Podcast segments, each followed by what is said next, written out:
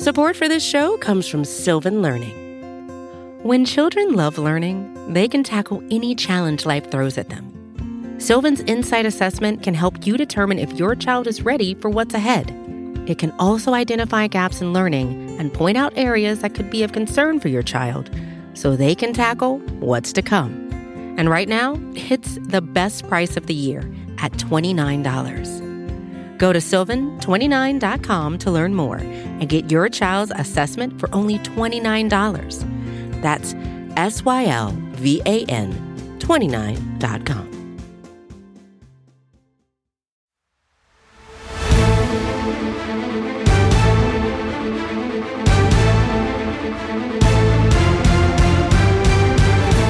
Welcome one, welcome all. It is the NFC East mixtape volume We Believe 20, presented to you in partnership by both Bleeding Green Nation, SB Nation's home for Philadelphia Eagles content, and Blog of the Boys, SB Nation's home for Dallas Cowboys content. He is Brandon Lee Gowton, aka BLG, aka Eagles guy. Uh, I am RJ Ochoa, aka RJ Ochoa from Blog of the Boys. BLG, how goes it? Happy Wednesday. My classic nickname, uh, Eagles guy. Um, uh, RJ, I had couple questions for you here at the beginning of the podcast. Uh, okay. Yes or no questions. Okay. Uh, in fairness to you, it, it doesn't have to be conclusions drawn out of these questions. They're just yes or no questions. Okay, number one, is your favorite color green? Yes. Uh, did you say that you would be more of Will Smith, who's from Philadelphia, than Martin Lawrence and The Bad Boys if you and Pete Sweeney were um, recreating The Bad Boys? That I said that I would be more of Will Smith's character, whose name is Mike Lowrey. So I would definitely mm-hmm. be more Mike Lowrey than Marcus. I don't know what his last name is in the movie. Okay. So, Green, yeah. Will Smith, and then the final question, Mike Lowrey, But you know, whatever. You, do you co-host a podcast that is stationed on a Philadelphia Eagles podcast feed? That's true. I actually um to mm to like because I'm I'm in a jovial mood today, BLG. Like I I you know I know this isn't your purpose in life. I like to make you happy. I, I hope that when mm-hmm. we leave conversations with one another that you're happier. Uh, do you know what the um what my high school mascot was? Uh, it was probably the Eagles, wasn't it? It, it was the Eagles. Um, mm, I, although I I had the um, and actually, the Eagles cap that you're wearing right now, um, they mm-hmm. used that exact logo um, on a lot of things. Um, but oh. I, I guarantee you, you cannot guess my high school colors. They're the worst colors in the history of eh, like. I'm I'm sure a lot of people are like, "Oh, my high school's colors sucked." There's no way you can touch my high school's colors. Well, I feel like it's not going to be red because I don't think you would say that. But the opposite of green is red, right? So in theory, it would be red because your favorite color is green. You're kind of wearing a red shirt right now, so I don't think it's that. I'm going to say like, uh, I don't know what you don't like. Oh, probably. Actually, I do know. It's probably like silver and like uh, white, right? You don't like those colors too much. So um, the city that I grew up in, went to high school in, is Brownsville, Texas. The high school I oh, went no. to, Hanna High School, was the original high school in Brownsville, which used to be known as Brownsville High School before other high schools uh, developed within the city. So when it was Brownsville High School, I suppose this made sense in a literal sense, but not in a cool sense. Our school colors were brown and gold. I kid you not. Mm. Um, and the gold, oftentimes, like on t-shirts and stuff, wound up being like mustard yellow. Um, so it was tough. Uh, our graduation gowns, brown. Imagine that. Like, just think about it. That's like those. Remember those Broncos throwbacks they were wearing for a couple years there. That's kind of like that reminds me of that. Um, yeah. Before they, you know, did away with the helmet rule and everything. Um, that and reminds like, me of that. I I think I would imagine Brown University has brown gowns, but it's a little bit different. You know what I mean? Like you know, so a little bit more respectable than. Uh, yeah. So um, yeah, that that is. What were your high school colors, BLG? Uh, red and white, basically. We were the Cardinals. So Wow. Yeah. A lot of Cardinals. There's like too many Cardinals. I feel like you see that a lot. Um, yeah. It's like very generic. Uh, okay. I'm looking up the commencement for Brown University right now, and their gowns are, are they have to be brown, not brown. They're like black. They're, just black. Regular. It's just classic yeah. graduation. That makes sense. Like they're yeah, more like traditional. Uh, okay. Maybe I'm wrong about this. It might be the lighting. I can't tell. Anyway, doesn't matter. Um. Okay. Well, so all four teams in the NFC East are down to 53 players for now. For context, BLG and I are recording this about 10 a.m. Eastern time on Wednesday. It's September, BLG. We made it. The best wow. month of the year. Actually, October is the best month of the year. Uh, but yes, still, um, second best month of the year has arrived. Uh, so that is really great. The Dallas Cowboys will visit the Tampa Bay Buccaneers in eight days uh, which will make next week's NFC mixtape very fun and very exciting. Um, so we have some roster cuts to touch on here. We have some bigger storylines to touch on here. Uh, we were going to have on some guests that cover the Giants and Washington football team, but life's a little bit crazy right now for everybody. So we're pushing that back a week. We will hopefully do the quadcast next week, kind of a season preview mm. sort of thing. Um, but uh, that being said, where do you want to start, BLG? I'm spinning the globe, and you stop it and tell us where to go. Well, on the September note, I just wanted to work in a uh, don't wake me up when September ends here because I want to see mm. the start of the NFL season. You know, it's only a week away. Very exciting see the Cowboys open the season with a loss against the Buccaneers. Can't wait for that. But you uh, would want to be start? woken up then because if you were asleep, you wouldn't be seeing it. No, that's what I'm saying. I, I, said don't like don't not wake me up. Like double negative here when September ends. Don't keep me ah. asleep for all of September. Um, mm. although I, you know, big fan of the song back in like eighth grade. So anyway, uh, American Idiot, great album. No, that wasn't American yeah. Idiot. But I don't know. Actually, whatever. they made that song. They made that album about me. But um, okay. Anyway, the uh, uh, the Eagles, RJ. I want to get to them because you kind of took them to task a little bit on the SB Nation NFL show on a Monday show on that feed, and you were like, "I don't get the Gardner Minshew trade." So, and then that audio was actually posted on the Bleeding Green Nation podcast feed as a little like snippet for people to hear.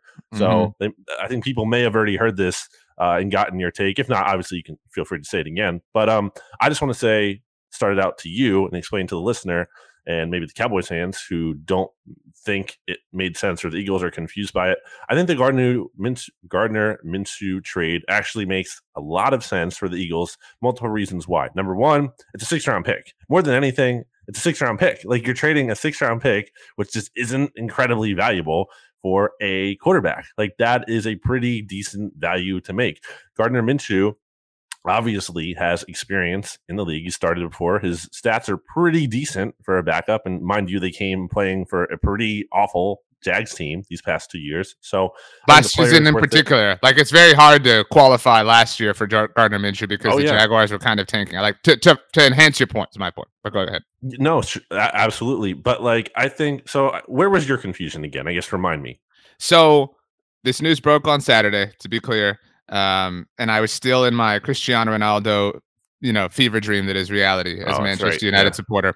Um, and so this didn't hurt me as much as it would have. But let me be clear and let me be honest. I'm upset that this was not the Dallas Cowboys. That's my primary emotion here. And I you said I took the Eagles to task. Truly, that was not the intention. I was more confused. I'm not like, what a bunch of losers and idiots. Um, I like trades like this. I've said this several times now. My favorite archetype of quarterback or backup quarterback is the young guy, and this is rare. There aren't like a ton of these, but the young guy who has, you know, not necessarily worked out in his previous destination, still learning, still growing, uh, theoretically cheap, um, has started games very recently in the NFL. That's why I said this on Monday Football Monday. My one of my favorite moves that any NFL team made this offseason. I know you love the Buffalo Bills like I do. Was them signing mm-hmm. Mitchell Trubisky. Because if Josh, and like I'm not saying he's great or anything like that, but if Josh Allen has to go down, would you rather have Mitchell Trubisky or Cooper Rush, you know, start a game? The answer is obviously Mitchell Trubisky, right? Like in theory, with a great roster around him like Buffalo has. And truth be told, I know you'll laugh and roll your eyes, but I think you will accept this. That was why I liked the Andy Dalton sighting last year. Now that was a little unique because the Dak contract was still up in the air, so people were dumb about it. But um, and and that's I wrote about Cooper Rush today. I know I've made this about the Cowboys, but that's my job. Um, I wrote about Cooper Rush and how that who he is the Cowboys' backup quarterback now that the roster has been set. How going with him is so irresponsible because he he's thrown three passes in his entire NFL career in four years. The Cowboys cut him last year, so my point is, I love that archetype of quarterback. And I think if that had been the requirement of Andy Dalton last year, a man, dude, Dak is out for one to two weeks. Just just come in, go 500 in those games. I think he could have done that. He was never built to carry a team for a majority of the season, which Matt Nagy is the only person in the world not to know and realize. But so that being said, I am upset because I, this is the ideal guy to go get if you're looking for that backup quarterback. He's still on his rookie contract, his rookie undrafted free agent contract. Mm-hmm. He's under contract through 2022. I mean, this this checks all of the boxes in terms of ideal candidate to trade for. It's a, a correct me if I'm wrong, a sixth round pick, a fifth rounder though if he plays three full halves this year. Um, so even if it's a, of the snaps in three games. Yeah. Right. So uh, even if it's a fifth round pick, who cares? I mean, that's it's a day three dart that you're throwing. And so my confusion um, was I think that that's the ideal archetype if you're a competing team. Because again, if Patrick Mahomes, if Aaron Rodgers, if, you know, like I said, Josh Allen, Dak Prescott have to miss a game, that's the guy you want to come in. So I just kind of felt like it was a waste. And that's not an insult to Philly, mm. but I didn't feel like they were a team that, that met the requirements in my mind for that. But it is a great move. Um, I don't know why you keep Joe Flacco then if you're the Eagles. I mean, just to be honest, but because um, he's he doesn't fit that archetype anymore. He's past the the age where that archetype makes sense. So I, I was just confused why because if I was the Eagles, I would want to give every single snap to Jalen Hurts this year. I wouldn't want to touch anything else because that's what the season has to be about, deriving whether or not he is the guy for the future. Well, I don't think that changes anything though. I, and to your point about Joe Flacco, yeah, I didn't want Joe Flacco on the team. So, and to, to even underscore like your Trubisky point even more, Trubisky only got like 2.5 million guaranteed. The Eagles gave Joe Flacco 3.5 million guaranteed, like when he was worse last year. So, and also this Minshew trade is the exact reason to me, like why you don't go out and rush to sign Joe Flacco because you Agreed. might be able to get someone better down the road for a lesser price, a six round pick, um, as opposed to paying 3.5 million. Also, I've said this on uh, the other BGN radio podcast we uh, did recently, but like also, why you don't take a backup quarterback in the second round in Jalen Hurts, which was like the original plan before obviously what transpired. And you could maybe just trade a six for one instead. But anyway, putting all that aside, um, like getting Minshew doesn't really detract from Jalen Hurts to me. I mean, there is like the the the theory that like okay, if Hurts really struggles, then there's going to be pressure to play Minshew. But I mean, like if Hurts struggles anyway, that's going to be an issue. Like I don't I don't see how adding Gardner Minshew suddenly makes it more of an issue. And also Jalen Hurts, I think, can handle that. I don't think he's as fragile as Carson Wentz was.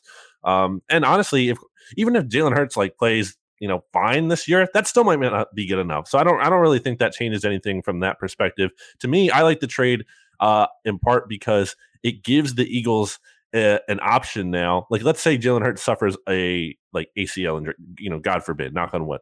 Uh, but like, let's you know, season-ending injury, he has to miss twelve games. Well, like, what is the point of playing Joe Flacco for twelve games? Like, you're not sure. learning anything. I mean, the the point is, the best case scenario is like he's looking awesome, he's looking like elite MVP, Super Bowl MVP Joe Flacco, and you're going on a title run. Like that's, but that's not realistic. Um, the the realistic case is he's kind of mediocre, but like you're not learning anything from about him, and he's probably gone next year. He turns 37. He's going to be a free agent. Guessing he's not going to be back. Gardner Minshew, you could learn something about if he has to play like a lot of games, and whether that's like uh, the unlikely event, but the the like 2% possibility that he could be your next long-term starting quarterback as opposed to 0% for Joe Flacco. Sure. And also there's the chance that like you can kind of rehab his value. Maybe like he goes out and he kind of has a decent year and then you flip him next off season and you can get something, you know, better than you traded for him. Maybe like a, a fourth round pick or like a late third round pick, whatever. So I think there's some of that to it too. And uh yeah, I, I just think I think it makes sense. It's a sensible move. They're now RJ, if you want to go the conspiracy angle, there's a thought out there that the well, hang on, hang on. Before, before, before, you go down okay. that deep rabbit hole, I do want to say. Um, so we we we can't get um, we, we want everyone to subscribe to the Blogging the Boys and Bleeding Nation podcast feeds and, and leave ratings and write reviews. And there there's not a, a place to write a review for both at the same time. This isn't a review, but I did uh, BLG want to give a shout out to the whiskey influencer on Instagram who sent me a DM, mm. um, seemingly Eagles fan, so only poor decision in this person's life. Um, but I know you're a bit of a wine guy, uh, BLG. Uh, but the whiskey influencer sent me this DM, said, "Hey, look, I heard your snippet. Hear me out." Kind of fleshed out the Gardner Minshew thing, and like I've I've come around on it. Again, I was never chastising the Eagles. My point, and uh-huh. this is hard to articulate in 280 characters, is I would, as a as a football fan, I would have loved to have seen the archetype be utilized by a, a team that was seemingly more in need sure. of it. I'm, I'm not saying the Eagles are absent of a need from Gardner Minshew. I also think, to your point, to add on to your point, I guess, if if Jalen Hurts goes down or whatever, this cannot be a lost season for DeVonta Smith. Like you, you have to develop him, and Joe Flacco can't do that. So the only con here is that Joe Flacco made the team because you don't need that at this point. You know what I mean? Like, yeah. You, um, but whatever. So um, again, last thing I w- I'll say on Minshew uh, is that like, uh, which I forgot to say, uh, is that he's a cheap backup for next year. Like he's just totally, he's just, totally agree. Like, and that there's value in that because Flacco again will probably be gone. So no matter who it is, what quarterback potentially is starting for the Eagles next season, at least you know you have a cheap backup in place in Minshew. I agree. I just would have it would have made more sense to me like like a Pittsburgh. You know what I mean? Like that's that sure. would have been an I like that's that's the connection I was looking for in my mind. And so like totally Dallas to me fit that mold, and I'm super upset that they were not the team to do it. But okay, conspiracy theory: Gardner Minshew, Philadelphia Eagles, BLG, go. Yeah, the conspiracy theory is like the Eagles might need two quarterbacks in the Ooh, event that they Kyle Shanahan's going to be their new head coach. Oh, no. yeah, because they're going to do a two quarterback system, uh, just like Rob Statscura loves, and we talked about on the Oddcast on the SB Nation NFL show on Tuesday. Um, no, it's again that the conspiracy theory floating out there that the Eagles can still potentially trade for Deshaun Watson. Now, okay, so it came out this week that Aaron Wilson, who obviously has been covering the Houston Texans for a long time, formerly for the Chronicle, now for I believe Sports Talk uh, 790 in Houston, um, had said that the Eagles are not a team that Deshaun Watson wants to go to, and that's very relevant because Deshaun Watson has a no trade clause. But uh, Howard Eskin, RJ, who is I don't know if you know who that is, but he's like the Eagles sideline reporter uh, for WIP, which is the Eagles flagship radio station, and he is very I'm much pissed like off, around- Angelo. yeah. yes, your favorite uh, Doug Pederson clip on uh, WIP. Um, yeah, but anyway, he's around the team a lot, and he he was the one who previously said he feels like there's a ninety percent chance that the Eagles trade for Deshaun Watson if slash when he gets traded. And I listened to a radio clip from him just a couple days ago, like where I think even after this report came out about the no trade clause, that he still thinks it could happen and has said like well why don't you think jalen hurts didn't play in the preseason other than the first game? Like he didn't play in the third game at all. Um, and why do you think they traded for minshew? So i don't know you know if that kind of sounds like there's some like dot connecting on his end. I don't know like how real that is. But again if you want to go down that like the conspiracy here, theory uh rabbit hole then i guess there's that element too that you would want not just you know you can't just have so if you trade hurts you know in picks then all you would have is joe flacco and deshaun watson and you can't just have Joe Flacco. You would need another quarterback behind him. So there's that angle too, if you want to choose to believe that. So um, let's think about this here. Why? Because the report was again that Deshaun Watson would seemingly approve, and I don't think BLG and I have to relitigate this, but we're talking about Deshaun Watson purely in a football sense. There are thousand, more than a thousand questions about him off the field, deplorable accusations. Again, we don't have to go through all that again, but why would why would he seemingly turn down the Philadelphia Eagles? Because he theoretically, at least reportedly, is willing to approve a trade to, or was willing to approve a trade to the Carolina Panthers, and is still willing to approve a trade to the Miami Dolphins. I think I could be wrong here, and I want to give credit to uh, my BGN Radio co-host Jimmy Kempski for talking about this too. Like, I think part of it is the pressure cooker market. Like, I think you know, like just look at Deshaun Watson not really loving the media taking pictures of him recently. Like, I, think he is well aware, and his agent and his camp and everyone around him is well aware that there is like intense scrutiny on players in Philadelphia, more so than there is in Miami. Um, and I don't know that it's just about not wanting to go to Philly as much as it really is wanting to go to Miami. I mean, who, you know, I think a lot of people in general uh, for as much as I love Philly, I think I am aware that other people would probably rather go to South Beach than South Philadelphia. Like um, Mike Lowrey so Bad Boys, right? Yeah, you sure. yes, your your favorite uh, actor, Will Smith. Yes, we know. Um, but yeah, so I, I think it's that. I and again, I don't just because that report comes out doesn't mean things can't change. Like I said to Jimmy, because what if it's a situation where Miami just draws a line in the sand? They're like the sand, you know, another beach uh, pun there for you. Nice. And is like, we're not going to trade for you. And what if the market completely dries up and the Eagles are the only team left there waiting? Well, then at that point, is he really going to waive his no trade clause or is he going to play in Houston? So I don't know that he can like can't change his mind. An interesting wrinkle. I don't think this is like supremely interesting, but it is a wrinkle nonetheless. The NFC East and AFC South play one another next year. Um, so you know, just interesting. That's all I'm saying. I, you know, um, I I don't know how that's going to shake out. I can't believe that it is now literally September 1st and that there's still no answer from the NFL for the Houston Texans on Deshaun Watson um, and that they're continually allowing these stories to fester. Um, the market thing makes sense. I do wonder if that, I have to imagine that has played a factor in players, maybe not necessarily not choosing there, but maybe wanting to get out of there. Um, I saw your boy Ben Simmons wants out of there. Um, I'm sure it has nothing to do with the culture of Philadelphia fans and the way he's been treated. I'm mm. sure it's it's just about the basketball. Yeah. What a victim of a, a player who refuses to shoot the basketball. Just totally victimized. Um, so that's the latest on Philly. Anything else? Any notable cuts? You know, shocking cuts, shocking players who made the team, or, or yet?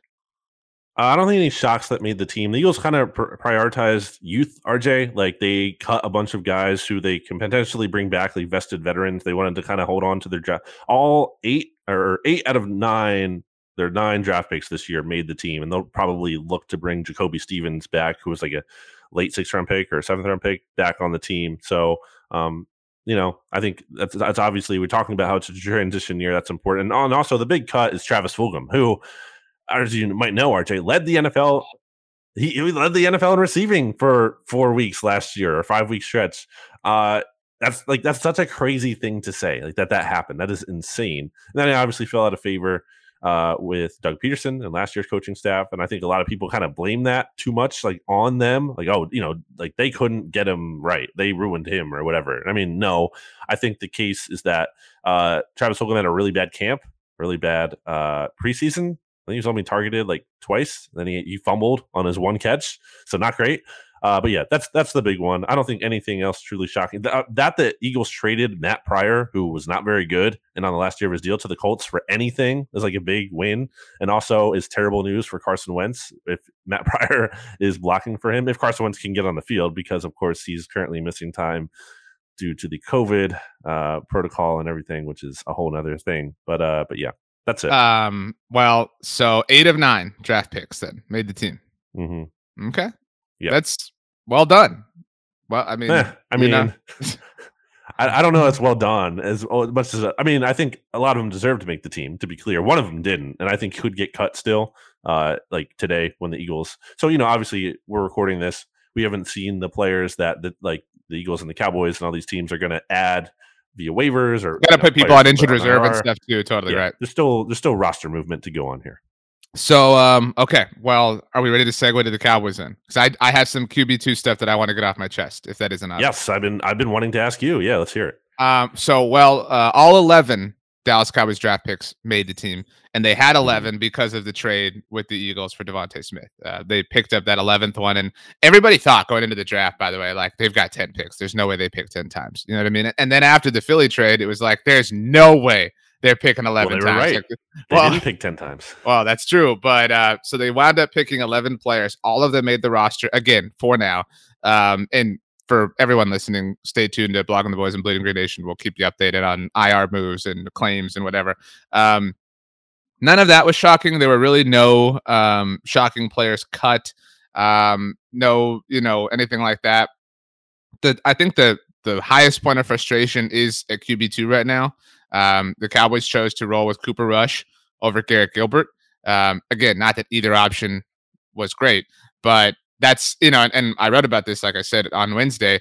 That's that's not a September problem. That's a March and April problem that you have to fix then, unless you pull off the miracle and trade for Gardner Minshew, which I mean, there's no report that they've been involved in. There is a report um, I guess to get on onto this subject, that they will do their due diligence on Cam Newton, who was released by the New England Patriots on Tuesday.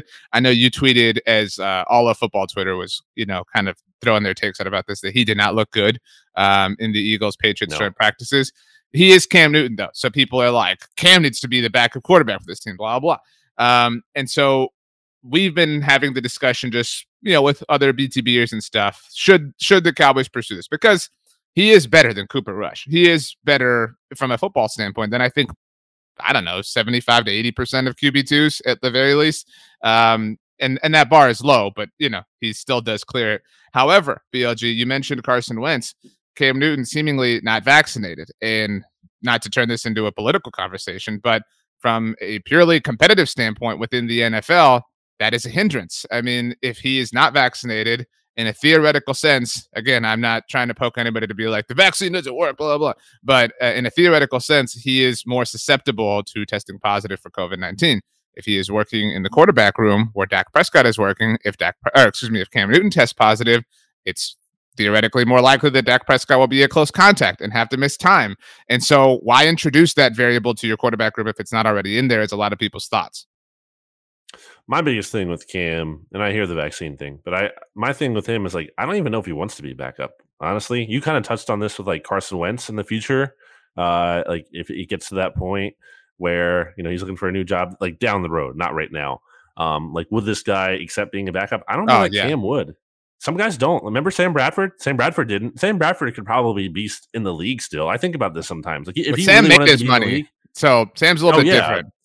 Well, he doesn't need it, right? I, I, totally agree that he doesn't need to, but he could. Like, if he really wanted to, he could be a back. Like, I'm sure there are teams out there who wouldn't mind having him as a backup, or maybe not this year, but the past couple seasons. But some of these guys, like don't want to be backups. And I don't know if Cam really wants to accept that role. I think that's a big reason why the Patriots cut him. I don't think like the Patriots cut him because like he did. I think Cam deserved to be on the team. He's the second best quarterback on the Patriots. He like I, I think I'd rather have Cam than Brian Hoyer at this right. point. Um, but uh, but yeah, I think it's interesting. That Cowboys report seemed kind of thin to me. I saw it came, you know, yeah. from Josina Anderson. You know, all due respect to her as a reporter, BGN, but like the, the BGN loves Josina Anderson. Well, like even like putting any of that aside, like just the the phrasing of that tweet was like very. Right. It wasn't like the Cowboys are really like Cam Newton. It was like they're gonna do their due diligence. Do like okay, any team is gonna do their do do their due diligence on a player. Um, so I didn't think that was especially like noteworthy. Uh, like that means like the Cowboys are definitely interested, but I think they should be. I think they should be interested in Cam. They should I, be calling him up because I, I'm stunned that they're here. Like I really am. And to be clear, all 11 of their draft picks made the team, right? Like we mm-hmm. said, they needed to address the defensive side of the ball. They threw a heavy majority of draft picks, and most of their free agent acquisitions made the team. Uh, Jake McQuaide, the long snapper, was cut just temporarily mm-hmm. while they, you know, they they handle the roster. I mean, he's on the team. Right. Uh, Jeremy Sprinkle, kind of the only offseason addition, whether free agency or the draft, that hasn't made the team. He, but he still could come back.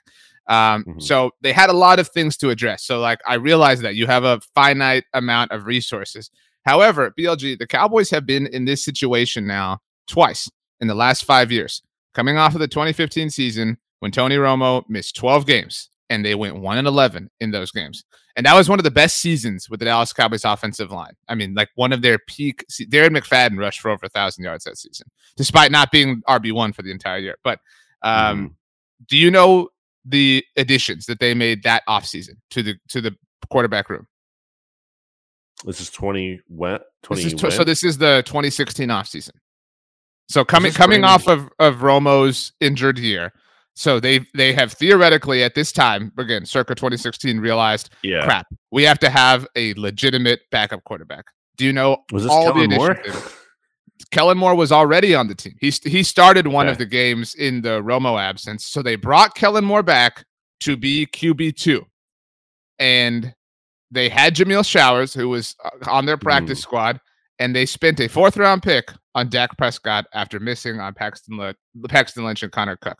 Um, so they got, and then I mean, so the whole argument was you have to bring in somebody because what if Romo gets hurt? And then then Kellen Moore got hurt. He broke his ankle yeah. in training camp. And they still didn't go at anybody. There was talk about mm. Nick Foles at the time, actually, and they still didn't That's go right. out and at anybody. And then lo and oh, behold, Tony Romo. Well, but no, that was still after. Um, but oh okay. no, well, I guess they did bring him in right then. But still, uh, yeah. but they brought him in to be QB three, even at that point in time. And then mm-hmm. lo and behold, in week three of the preseason, Tony Romo gets hurt. And it's like this was the exact, you know, DEF CON one situation that you had to prepare for. And they didn't. And and Dak Prescott bailed them out and, and has continually bailed them out ever since. So okay. So we fast forward five years. Like five, this isn't a long stretch of time, right? Like five years. And here they are coming off of last season. And I maintain, like I said earlier, that if if the offensive line had been stable, I think Andy Dalton could have been what they needed in a small stretch. Like we've we've seen some quarterbacks have to miss with respective teams. Um, kind of the way like like Matt Flynn was for Mike McCarthy's Packers, that type of guy. But the archetype I described earlier. Do you know? Mm-hmm. Do you? I'm I'm actually asking. Do you know the additions the Cowboys made to the backup quarterback room or to the quarterback room in general this offseason? This offseason, I mean, I know they had Garrett Gilbert. I know they had Cooper Rush. I don't remember anything beyond that. They didn't add a single player to that to that room. Well, there we go. They didn't. Right. They didn't. They didn't add a single. They let Andy Dalton walk, and good for them. They shouldn't have paid him what Chicago did. Sure, but they they literally gave Garrett Gilbert every opportunity to be their backup quarterback because he looked okay against the uh-huh. Pittsburgh Steelers last year, who was a right. paper tiger by that point in the season. Um, they gave him all the offseason work as QB2, and then he got most of the training camp work as QB1 because Dak had the lat strain. And again, like Coop, Garrett Gilbert deserved to get cut. I'm not saying that that in no way, shape, or form is true, uh, or, or isn't true. Not but true. Yeah. um, Cooper Rush outplayed him in week three of the preseason, or what was their third preseason game against the Houston Texans. And so after that one week, it was okay, Cooper Rush is going to start ahead of him. And fine, like respect on reacting to that. But this, you, you're too late. You're too far into this now. You know what I mean? Like it's insanely arrogant to me to just believe that Dak is going to be fine. And and and I I, I think he is, but but that's a really that's a really stupid way hmm. to go about, you know, building your team. And I mean, Cooper Rush, they cut Cooper Rush last year. They they cut Cooper Rush in favor of keeping rookie Ben DiNucci. I mean, so I just it's a really reckless way of building your team, in my opinion. Ah, I thought Dak is going to be totally focus fine. on the no task worries. at hand. BLG, focus on the task. No concerns at all about him. Uh, no, obviously I agree. I mean, I've, I mean, you're talking to someone who has seen the value of a high level backup quarterback win a Super Bowl. Um, yeah, so that's that's definitely not lost on me. I think it is irresponsible. They're like, uh, it, it is perplexing. It's like, how were the Cowboys not in on the Gardner Minshew move? Like, wouldn't you have given up like a fourth, especially yes. like a comp compensatory fourth, even even no, if, and, or, and all, just a straight up fourth? All the responses I get to this take, BLG, are well, the Cowboys had one of the best backup quarterbacks in the NFL last year, which I believe is true. Um, and look what it got him. And it's like you can't compare this to that. Like that, that's such a flawed way to look at this because last year was so broken. Like you, you can't. It's yeah. like, like I'm not trying to defend Andy Dalton, but last year is not a fair evaluation of Andy Dalton or or a fair evaluation of getting that quality of backup quarterback. Well, it's also like, yeah, I mean, a lot of people are like, well, if we had to play the backup quarterback anyway for a certain amount of time, the season is over. And yeah, that's true. Like, yeah, th- the point, but that doesn't mean Andy, like, so I think any of you said this, and we all can agree, like, if Andy Dalton had to play, like, you know, four games last year, then he probably could have gone two and two and kept the season afloat. Like, yeah. that would have been a big deal. Um, if he has to play, you know, whatever he did, like, what, what if it's or, what what if it's one game? What if what if Dak sure. for whatever reason has to miss the game against Minnesota this year, right? And because it's Cooper Rush, the Cowboys lose, and then the Cowboys are the eighth seed and Minnesota's the seventh seed because of that one game. You know what I mean? Like you can develop a hypothetical for anything, but that's that's what it comes. To. Even if it's one game, it can cost you. Like it, this is the NFL, and so I mean to not do everything you can to maximize your opportunity. Again, Cooper Rush is an undrafted free agent who has spent four years in the NFL who has thrown only three career passes, who the Dallas Cowboys themselves were willing to live without.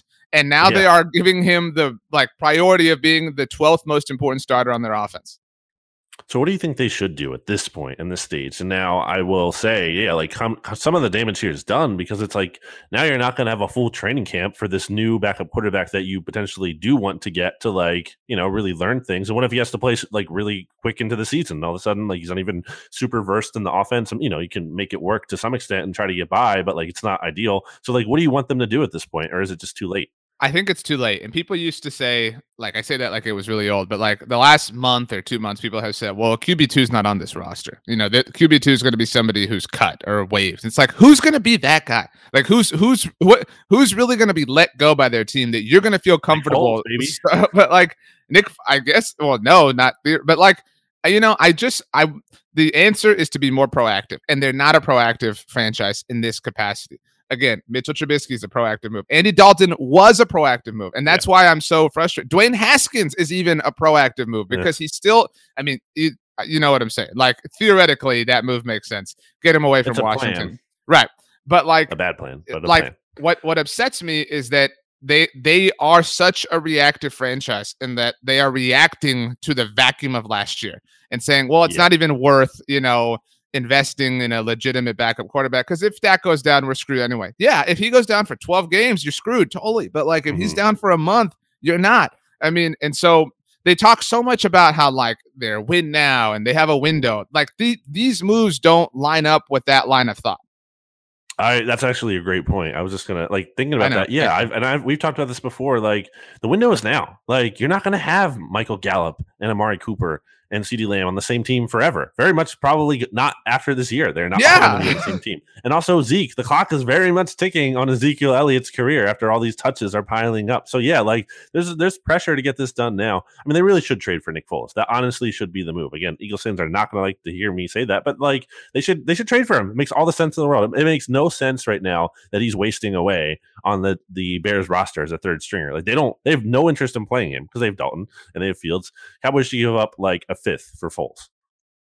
I don't think that I want that contract on the Cowboys. Plus, Nick Foles is um you, I, you can't say like Nick Foles is in this box because there's no box like that. Like he's in his own box, and I like Dak is in no way under threat as you know to be supplanted as the Cowboys quarterback. But you know, people used to say like you don't want to bring the the Tim Tebow circus to town. You don't want to bring the Nick Foles thing. I, like I don't I don't want that. Like I in no way, okay. shape, or form want that. Um, I mean, you know, hovering. you don't want to win a Super Bowl, it's up to you. But okay. I just you know it's it's reckless to me. I mean, it, it really is. It's it's not appreciating what you have is is really what it is. Because again, I think Dak's going to be fine. But what if he does? Like they're they're so they've have they have gotten so lucky with their last two people. People like to say, BLG, oh, the Indianapolis Colts got so lucky landing Peyton Manning and Andrew Luck back to back. The Cowboys, oh, like, yeah, they but the, that to be clear here, the organization, the Colts, spit number one overall picks on both of those players. The Cowboys mm. fell backwards into Tony Romo and Dak Prescott, and I'm not saying yeah, that's like, not skill. No, I know, I know. That's what I'm saying. Like you know what I'm saying is like you know they did, but they didn't even have to spend a huge resource on them like the Colts did with their mm-hmm. guys, and so you would think that they would have learned over the course of because Tony Romo also missed a, a huge amount of time in 2010 that that they would have learned. You know what? Like you have to have one. And what bothers me is that they they think that they learned off of last year. Like, yeah, we're not going to make that mistake again. You know, it's it's all Dak or, or bust. And and I mean, again, that is true to a certain degree. But I I if Dak has to miss a game, I don't see how they win. Like Cooper Rush is so bad. He's so bad. He's so bad, BLG. Like, how could you trust him to be the guy? It's beyond me. That is something I think about all the time in terms of just how lucky the Cowboys have been, the quarterbacks. Like, it's not skill. You can't be like, oh, well, the Cowboys knew they were going to go later. No, that's not how it works. Like, if you nobody, no, gonna, again, if you in, thought they were going to be with Dak, with yeah. Dak, they tried to draft two other dudes, and, right, exactly, they, and they had him buried on their depth chart behind their future offensive coordinator and a quarterback who also played safety in the preseason in Jameill Showers. Like again, yeah. if not if not for the Denver Broncos, the Oakland Raiders, and Kellen Moore breaking his ankle, they, like Dak Prescott never sees the light of day. And so, mm-hmm. and, and even then, they, they didn't even appreciate him enough to be proactive enough to pay him at the right time. You know what I mean? Like they're they're just a reactive franchise in every sense of of the way you can evaluate them. And this is another example of that. They're reacting to last year. And so if it ever happens again, they'll say, well, now we got to get a new backup quarterback. It's like, yeah, you do. Like this doesn't you this never stops. Yeah. like, you know what I mean? Like you you got to keep working. You got to you got to do something again today and tomorrow. Like you always have to be thinking ahead because every not everybody else is, but the best teams are. One last point for me is a conspiracy thing, another conspiracy angle. And I've been meaning to ask you about this. It's, it's mm. kind of off topic, but you just brought up Dak's contract. And uh, remember how I thought it was Love so weird that he caved? This that he caved, uh, you know, when he didn't really need to, and okay. he could have really leveraged. Hmm. I just I think about that and the injury and everything. Kind of makes me wonder a little bit. Maybe it's nothing, but hmm. It is nothing. Things that make you go hmm. They don't okay. make anybody go hmm. They make you go hmm. Sure. Um. Yeah. So you know, whatever. I can't wait for Dak to play play great next Thursday and just uh-huh. put an end to all this. Yeah. Um. But yeah, I'm I'm very frustrated with the Cowboys' backup quarterback situation, uh, to say the least. But okay, let's take a break and then we'll tie a bow with Washington, New York. Uh, maybe Cam goes back to of air. Who knows? We'll be back after a quick break to hear a word from our sponsors. Support for this show comes from Sylvan Learning. As a parent, you want your child to have every opportunity, but giving them the tools they need to tackle every challenge, that takes a team. Now more than ever, educational support tailored exactly to what your child needs can make all the difference. That's why parents have trusted Sylvan Learning for 45 years as the ultimate teammate in their child's educational journey, instilling in them a love for learning and a passion for reaching the next level. And Sylvan's Insight Assessment can identify gaps in learning and areas that could be of concern for your child. It's a 360 degree view into your child's learning that you can't find anywhere else and helps ensure that your child didn't miss something in school that might put them at a disadvantage in the future. And right now, it's the best price of the year at $29. Go to sylvan29.com to learn more and get your child's assessment for only $29. That's S Y L V A N 29.com.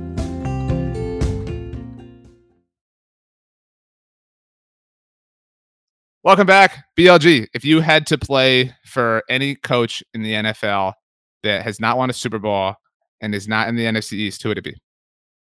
Hmm. Uh, this is tough because the Super Bowl thing rules out a lot of people. Top of, I mean, obviously, why would I want to play for anyone in the NFC East who hasn't won a Super Bowl? Uh, no one in the NFC East has won a Super Bowl, right? Except for Mike McCarthy, who isn't good. Um, nice. Uh, let me see here. I don't know. Do you have an answer in mind?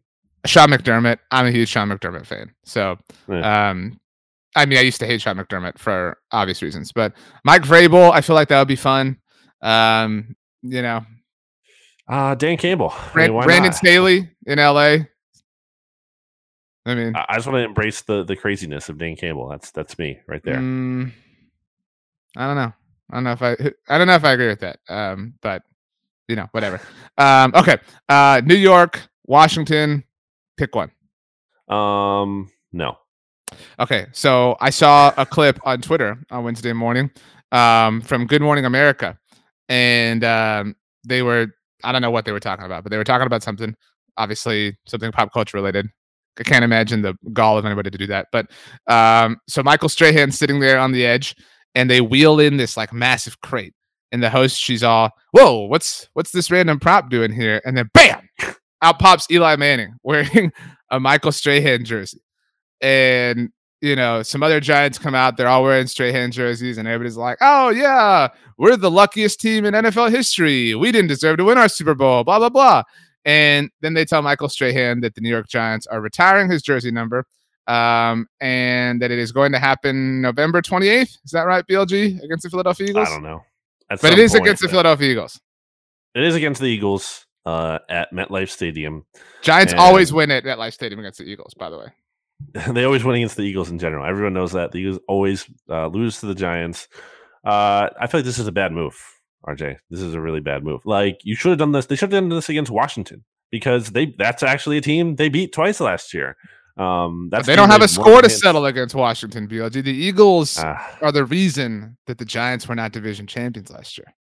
They're adding extra juice you're saying to the game like they're trying to get people they're going to bring out Jon Runyan during the game and like have Michael Strahan uh, like push him around a little bit or something. Uh, they're going to bring in Brett Favre and then he's just going to fall down and just going to lay down. Yeah that is uh, I can't I, that does not get talked about enough about like how pathetic that is about like that is the that is the weakest way in any professional sport ever that someone has broken a record like it, it just is. Like it was just given to him. It was not like this tremendous feat. It was literally just a gift to him. I find that ironic because I agree with you that it was the Giants of all teams. If you if you believe this to be a record, um, when the New England Patriots finished their regular season in 2007 at 16 and 0, that it was the Giants of all teams who played um, in that Week 17 game against them. You know that that was I vividly remember that game. I don't know how well you recall it, but I do. Um, but it, that game was supposed to be an NFL Network exclusive back when they did those, and they made a big deal because the Patriots were chasing history, and because the Cowboys, shout out to the 2007 Cowboys, were the number one seed. The Giants were firmly established in their wild card spot, had nothing to gain either. And I really respected that about them, that they played for NFL history. So again, you would think that an, a, an organization with a player in Michael Strahan who had such reverence for NFL history uh, would not be, you know, or not have an individual who would be so willing to just steal a record. I think it is a good move by Favre, though. It's like such a way to just like kind of just troll like middle finger to the yeah. record. Yeah, it's such a good troll move. It's just like, oh, you didn't even earn this. I just gave it to you. That is that's a good way to insert yourself into that. Um, uh, there's there's not a lot of juice with the Giants, dude. Like this is the oh. biggest thing is that his oh so his jersey's being retired, Michael Strahan, yeah. and um, have you ever watched Peyton's Places on ESPN Plus, BLG? No, what is it's, this? It's actually really good. It's um it's a series, so they have multiple. There's a lot of episodes. Um, it started during the NFL 100 season, and Peyton set out to like cover the history of the game, and he he does episodes, you know, with different people. You know, he did an episode with uh, Jay Leno, did an episode with JJ Watt, Roger Staubach, and they talk about like seminal moments in NFL history. And, and you know, Peyton loves football, so it's it's really actually really great. It's on ESPN Plus, and as I understand, ESPN has uh, taken the model of that show and applied it to other sports. I believe Abby Wambach does this for uh, soccer now and interviews play people. I've never seen an episode of that uh, particular show, but there is now Eli's Places BLG, uh, which has made its debut. Again, this is one of the biggest things going on with the Giants right now um, on ESPN Plus, where he is going to be chronicling um, moments and historical, you know, data points, I guess, in the history of college football because he is in a literal sense, one of the greatest college quarterbacks of all time. Are you looking forward to watching the alternative Monday Night Football broadcast? Yeah, Peyton and Eli. Yeah, I mean, I I won't watch the regular broadcast. In if if if like when when those weeks are on, will you? Will you prefer the regular broadcast over that? Um, I don't know. It's a good question. I'll probably check out Eli. I mean, totally depends how it is. I'll probably check it out first, and if it's really bad, which I don't think it will be, I actually think it will be good, but more so because of Peyton than because of Eli. But, Eli, right. but I don't know. Eli probably has a good role to play there, like in that you know Peyton is like everyone like really respects him, and Eli's just kind of like a goofy presence there to have. Um, uh, what else is going on with the Giants though, RJ? Um, they I don't know if you saw. Did you see their final preseason game? By the way, I did. okay, so not looking great, I would say. I, I think, think they're going to lose to Denver week one. I, I didn't think I that mean, for a long time. Your point about like them, like you know, contending for the the you know the last spot in the NFC. Uh, I mean, like their offensive line is bad. Like you it's just horrible. like Andrew Thomas, who apparently like we thought kind of like my so my thought on him was that people were being like a little too tough on him by the end of last season because I think it's like this the narrative seemed to be like he started out terribly but then he kind of got better. He actually like, settled in a little bit. Then he was bad uh, in the Giants preseason finale.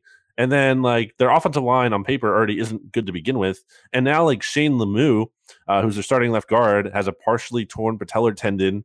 Um, and he's already like missed some time in training camp, and now uh, he's like trying to play through it. The uh, Ra- Giants are also making trades. They just traded for Ben Bredeson from the Ravens. Um, they also traded for uh, that was a defensive tag. Wait, another trade for when they? Oh yeah, so they traded for Billy Price from the Bengals. Like, you don't really be, want to be in a spot where you're trading for these like no name or backup offensive linemen or whatever. Like, they're not in a good spot with their offensive line. And, and honestly, you know, Daniel Jones. I don't know if you saw that interception he threw, but that was terrible. The one he threw into the end zone, where he just like threw behind a receiver, like Giants, I mean, not a lot is going on for them in terms of like big juice, but the things they they big juice, big juice view, a lot of the stuff that is like isn't really good. And honestly, and we can talk about this with Ed next week when we talk to him. But like, I think Giants fans are being very delusional about this too, because what I've seen from Big Blue View is it's like Ed has basically said like, oh, they're not going to be like one of the very worst teams in the league. They're going to be like eight in nine or nine and eight. I'm like, I, I don't know, man. Like, what are you seeing here that I'm not? So this is why I love the NFC East mixtape and why the people who created it are true visionaries and geniuses. Shout out to them. But um, and I think you'll agree with this. Because of frankly our jobs, but because of our interests, we kind of get sucked into our own little worlds, right? Like, you know, I end up living and breathing often in Cowboys world, and same for you in Eagles world, right? Like, so you kind of get like slanted Im- impressions or you know ideas you know for on certain things and so and that works both ways like sometimes you think the sky is falling when it's not that big of a deal but sometimes you you have like rose colored glasses so to speak and so i was looking last week not at big blue view but they are the best but at giants reddit and there was a, a poll that was like or a, a thread that was just like what do you how, how do you think our season's going to go blah blah and all the comments we're like, oh yeah, we're contending for the division. Like, yeah, I think you know, eight eight to nine wins easy. And it's like, what do you see? Like, like who, what, like, you know, like what, what are the, what if you had to put on Giants rose colored glasses? What would they see?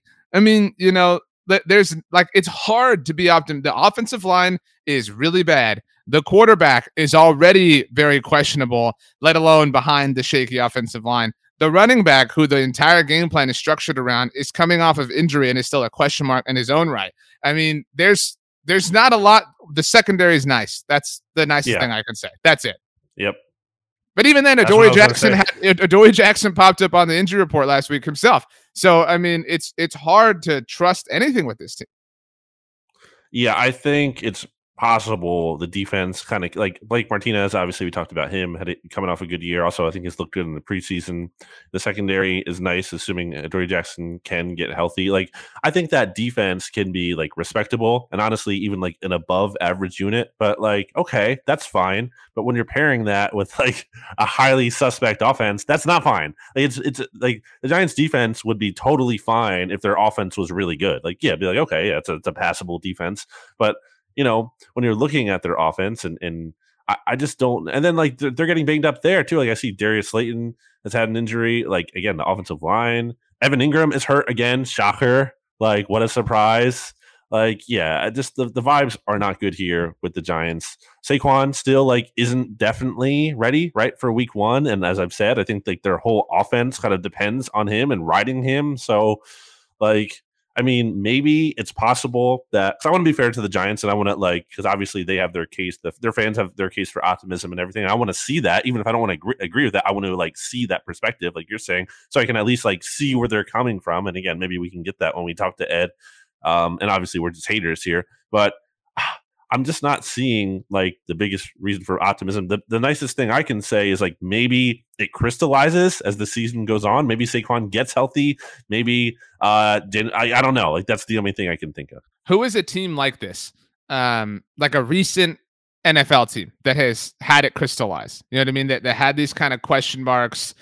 Because I'm I'm struggling to think. I mean, I suppose you could maybe say the beginning of this little Titans run. Not that I would call what the Titans are experiencing a run, but maybe that you know, like yeah. that that might, that might be the closest thing that I can comp this situation to. Eh, but I mean, that was so different, though. You know, quarterback change. Right, there was a spark, like the, the a spark. Was yeah. a, a catalyst for for the you know crystallization. Um, quickly, win losses here, BLG. This is the Giants' first nine games before the bye. Okay, it's just win or loss. Yeah. Denver at home. Uh, lo- then okay, loss. Oh and one at Washington. Uh, loss. Oh and two, Atlanta. Uh, law. Uh, win. We'll give him a win there. One and two at New Orleans. Uh, loss. One and three at Dallas. Uh, win. Okay, so one and four.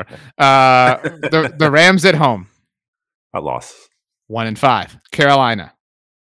Uh, give him a win. Okay, two and five at Kansas City. Loss. Two and six. The Raiders at home. Uh, win. Okay, so we're talking about them being three and six, hypothetically, yeah. at the bye, and then they come out of their bye and get the Bucs.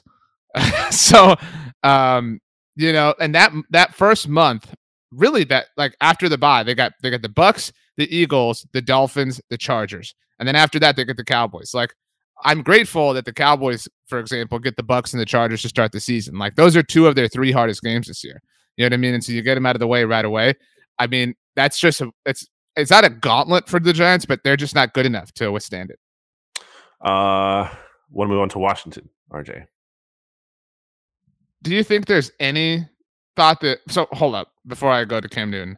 Last week, over the weekend, I said this on the daily on Monday on SB Nation NFL show. It was reported that Ryan Fitzpatrick is going to be their starter. Who didn't know this? Like, like who who who was unaware that this was the case? I mean, but whatever.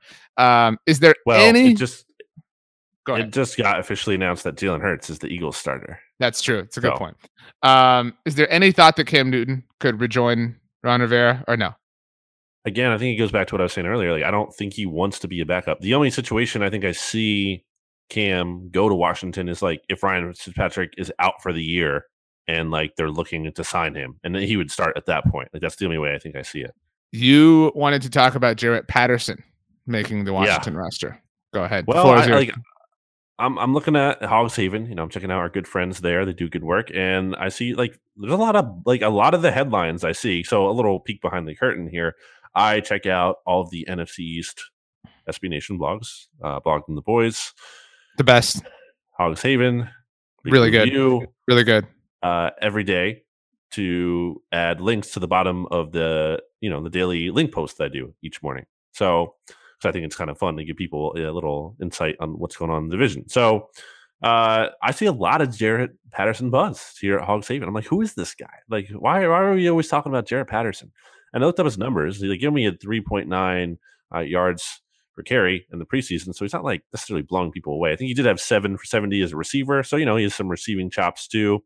Um, people seem to be really excited about him making the team as a rookie. And I guess like, I, I think Antonio Bigson Antonio Bigson, Antonio Gibson could be in store for a big year. Um, so like it's kind of weird to me that like like other backs are getting hype. Maybe it's a rotation. I don't know what they're doing in that backfield. I mean, obviously Antonio Gibson is the next. He's, yeah. the, he's the next Christian McCaffrey. So right, you know, we've already established that. Uh, and then also the other guy who made their team that apparently is really exciting is Chilean uh, former Division One basketball player Samus. Shout out to Nintendo uh, Reyes. So this is the most interesting thing that I think Washington has going on. It's been a very quiet camp for them, which again I think is not a bad thing, but it's just kind of like uh, there's not a whole lot of like huge national big stories going on with Washington. Um, I think all I've got, RJ. Along those lines, and so what I'm about to say is going to sound really weird, but it's weird how not talked about something that was talked about a lot has become. I don't know if that makes sense. Like huh? one of the one of the one of the biggest stories in the whole league when training camp started was the we already mentioned vaccination, but the level of low vaccination with Washington. remember, Ron Rivera got pissed off, right? Like rightly so. Like you know, Ron Rivera came out and and really kind of like stated his thoughts on the matter, and we've seen other coaches be a little bit more um, democratic about it or, or, or, political, a little bit more like kind of impartial. Um, you Hands know, off. right? Exactly. But Ron Rivera took a completely different approach, and that's something that I think a lot of people like about Ron Rivera. Just like generally huh. speaking, like his disposition. Um, a good leader, so, you say. So now I think I don't want to misspeak, but I think Washington's around like ninety percent vaccination, which seemed impossible uh, given where they were, you know, when this story first started to kind of take off. So it's weird how that's not talked about. Like, you know, all everyone wanted to talk about when everything was on fire with them as far as vaccinations, like in a bad way. But now that they've kind of gotten around to the neck of the woods where most of the teams in the league are, they've even passed the Colts. Like you mentioned, Carson Wentz. Like the Colts, yeah. I, I, believe, are the the lowest ranked or lowest vaccinated team, like as far as like mm-hmm. percentages are concerned. I mean that. I mean, look, I've never ever said that Ron Rivera is not a great leader, not a great person. Never not been a fan of him as a human mm-hmm. being. That is a great job by Ron Rivera. I think it's very. I think that is probably a big reason why. I mean, I don't know. I can't speak for players, but uh, I think that's a good point by you in terms of like this. This is a big issue going into camp. Ron Rivera like publicly scolded them, especially, and I think for very fair reason, considering he is a high risk right. you know, individual. And I think maybe the team was like, well, crap, like now we look really bad if we don't do this. So I don't know if that's, you know, it worked out that simply in reality, but maybe it did. But in any case, yeah, they're not having the issues that the Colts are, who I believe started out like just only ahead of Washington in terms of vaccination rate at the beginning of training camp. Yeah, and they've stayed um, at the bottom to that whole point. And it stayed at the bottom. And honestly, like so I was checking out uh, Stampede Blue, shout out to the Colts SB Nation blog. And remember when I had talked about before about how like I wonder how roster cuts are going to impact vaccination rates because like a lot of the presumably back of the roster players are probably have the vaccine because they're trying to do everything they possibly can to stay on the roster, while some of these stars feel like they don't have to get it because they're going to be on the roster anyway. Well, apparently that's the case with the Colts. Like I'm reading that it's Carson Wentz, obviously, but it's other players too, like Darius Leonard and everything. So like, so that's a big issue. And you know, uh, this isn't a Colts podcast. We're not making about them, but like to put it in contrast, like Washington has done a good job and it's honestly it's a big deal, RJ, that they've been out of the spotlight like for this long because they're always a team that's in the headlines for the wrong reasons, and even were earlier this year, back before like the Fourth of July news dump and everything. So uh, for them to kind of be out of the the spotlight for negative reasons for this long, like, is an accomplishment. And I also think that is not a total accident with Ron Rivera in the building. I think that speaks to he deserves credit for that. That speaks to the culture he's building there.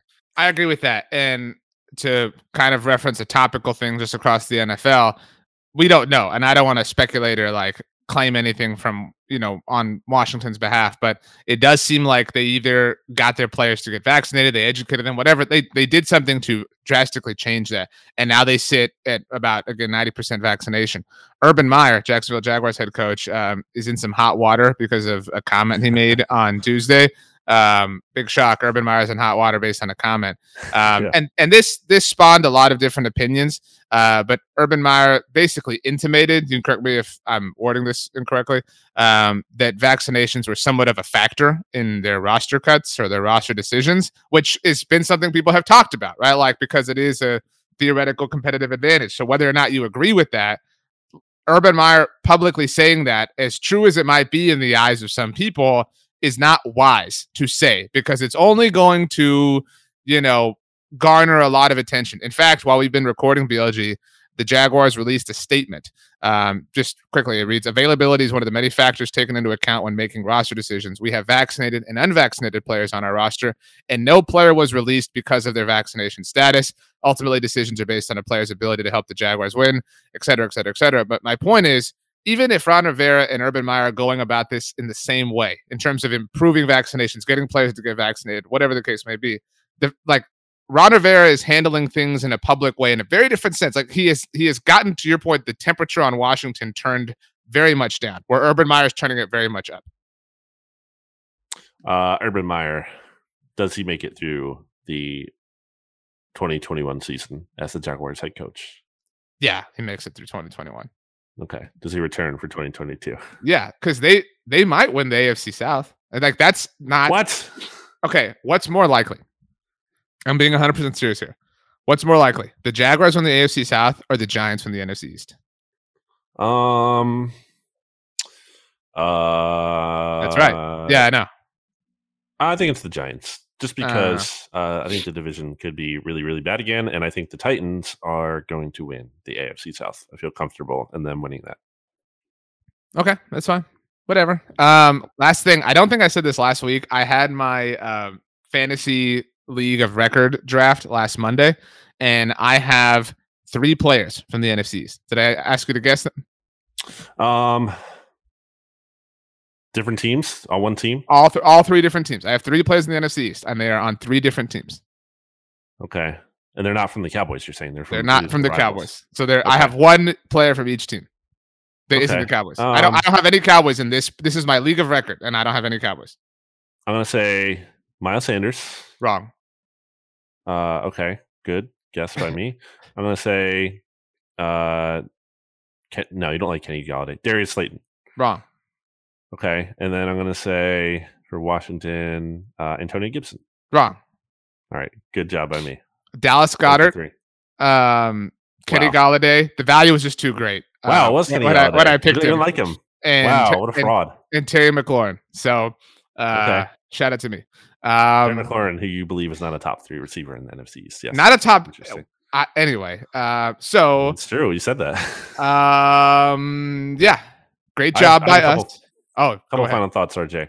Uh, number one, shout out Josh McCown, who talked about how Kirk Cousins' vaccine refusal uh, takes away from his ability to lead. Absolutely. We, yep. we've said this before. Uh, it's kind of why I was crushing Dak a little bit when he was not like uh, very casual. Uh, when you were speculating and assuming about Dak. Interesting. Okay. Well, okay. when he was very like, you know, not mm. taking a stance on it, which is just that, that is objectively true because he didn't. Uh, another thing, shout out to Holden my good friend Holden, who uh, Caulfield says the no, but you know I see why you would guess that.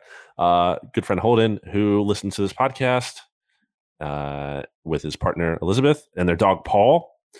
Uh, hey, RJ, shout out Paul. Paul before on the Bleeding Green Nation. I know you you you love dogs. You have Bear. Does Bear have an Instagram? He does not. Um, okay. I'm I'm so bad at Instagram myself um, that wow. I would be really bad at, at Instagram for him. But I have a lot of photos of him that can make it though, so maybe I will. You should because then you could follow at Risk It All Paul on Instagram, and uh, he Paul's a big deal. RJ, you got to check him out. He has like a billion followers. It's insane. It's it's crazy. He's on TikTok. It's a whole thing. Anyway, uh, if you like this show, and you want me to, if you want us to give you a shout out, then leave a rating and review Apple Podcasts, five stars. And if you've already left one on the Bleeding Green Nation podcast feed and you're listening to this on BGN, then go leave one on the Blog Blogging the Boys podcast feed. And if you're a Cowboys fan, then come over to the Eagles side of things just for a second on the Bleeding Green Nation podcast feed and leave a rating and review there. So, uh, you know, just spread the love a little bit. And look, we deserve it, RJ, because next week's show is going to be loaded. You mentioned it earlier. It's the quadcast, assuming we can make it happen. Uh, you know, there's different schedules here. There's a lot of stuff going on before week one. Assuming we can we can put it into place, I think it'd be very cool to have a representative from each NFC East team here, chopping it up, getting into things before the season kicks off. So, um, I'll do a shout out to me because I've been fighting a, uh, a sniffly nose this whole shout episode. Out to you. Um, wow, so, uh, shout out to me for fighting the sniffly nose. Shout out to Bear actually, who's been asleep on the couch in my office and hasn't barked once. Uh, we know that he likes to bark uh, on shows I do. So very good job by him. He's a very good boy. Shout out to the Whiskey Factor again, who um, not only um, sent me some Gardner Minshew context and perspective, uh, but I know you're a wine guy. Like I said, the reason I brought that up, the Whiskey Factor also recommended some whiskeys to me. Uh, mm. So I mentioned, you know, I'm not exactly like a whiskey connoisseur or aficionado or anything like that. I said, this is what I want. I want like a sipping whiskey um, that I could sit and just kind of have a glass. And, you know, I want it to be smooth. Like, I don't want it to sting or anything like that. So it sent me a huge message with all these recommendations, and I'm very excited to try. Uh, shout out to my wife because uh, she's awesome. We've been watching, uh, catching up on Marvel movies. There are a handful of Marvel movies that we haven't seen, so we are uh, in the process of getting through that. Shout out to Jeff Probst. Survivor returns this month. Yes, and shout out to days. Shout out to Danny McCray, former Dallas Cowboys special eh. teamer, who's on. Who cares? Season. Um, and uh, any other shout outs? Any other ones? No, that's all of them. Okay. Um, as always, BLG, you get the last word. Make it great. Word.